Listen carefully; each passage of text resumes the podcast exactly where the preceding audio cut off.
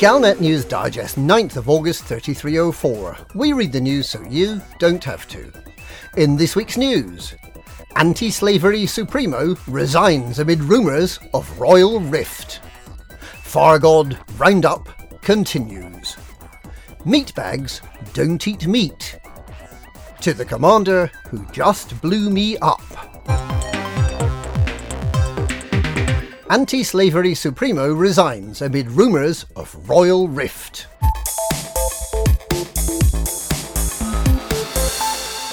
In a dramatic move, Jarl Teredo, joint head of the Unchained Anti Slavery Charity, has resigned after an apparent falling out with his partner, Princess Aisling Duval.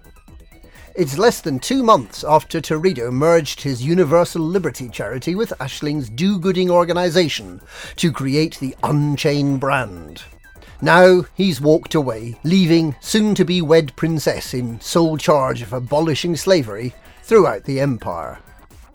Significantly, Princess Duval, who is rumoured to be in a romantic relationship with Teredo prior to her engagement to Federal Ambassador Jordan Rochester, has made no comment on her co-chief executive officer's departure. It's unclear what led Teredo to decide he could no longer continue in his role, but the recent attempt to assassinate the prismatic princess at an Unchained rally might have been a contributory factor. A spokesperson for Unchained wished Mr. Rochester well and said that the charity's activities, including the part of the organisation that used to be Jarl Teredo's Universal Liberty, would continue to operate as normal. Fargod Roundup continues.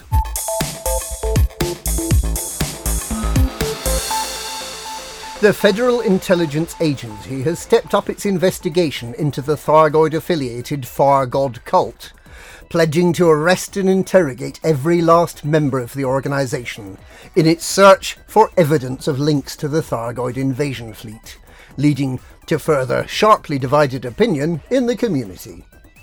The Galactic Interfaith Commune has criticised the arrests, blaming a climate of fear for the arrests and pledging to fight for the Fargod cultists' freedom. By contrast, Juanita Bishop welcomed the ongoing programme of arrests, claiming that the alien lovers should have been eradicated long ago. The Guardian worshipping cult of the Eternal Void, which was in conflict with the Fargod cult, was recently declared illegal. The FIA has so far produced no evidence of any collusion between the Fargod cult and the Thargoid aliens. Senior agent Mika Whitefield stressed that the operation was a matter for the security services and that in a time of war they were perfectly entitled to suspend civil liberties to allow the disruption of enemy activity. This is the first time a government agency has admitted that the conflict with the Thargoids is war. Meatbags don't eat meat.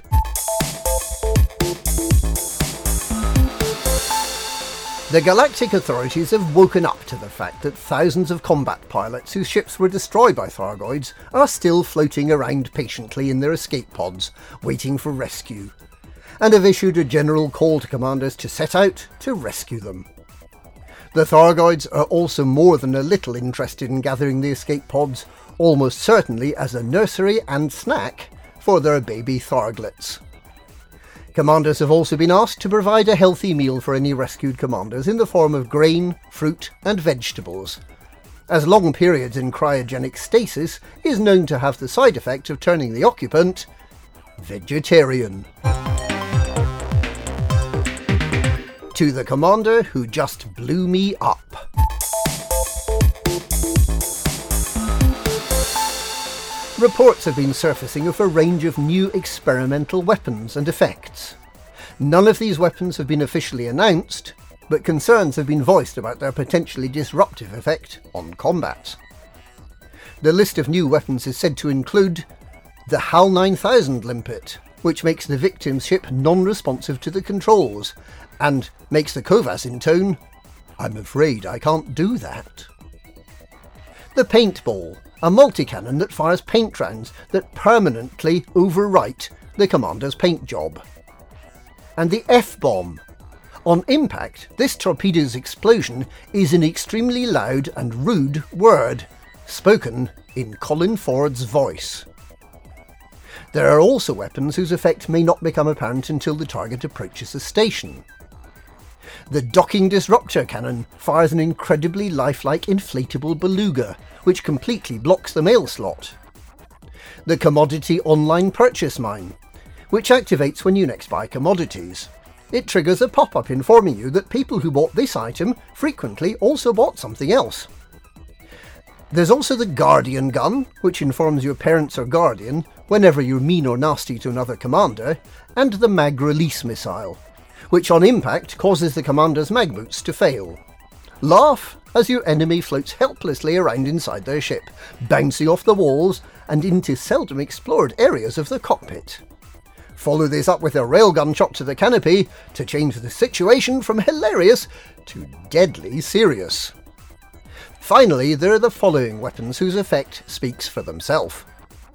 The Alt-Tab Cannon, the Rebuy Removal Torpedo, and the Blue Screen of Death Plasma Cannon. The Pilots Federation has declined to comment, but Chief Weapons Designer Sandy Sammarco is reported to have been taking notes. And that's this week's Galnet News. Galnet News, we read the news so you don't have to.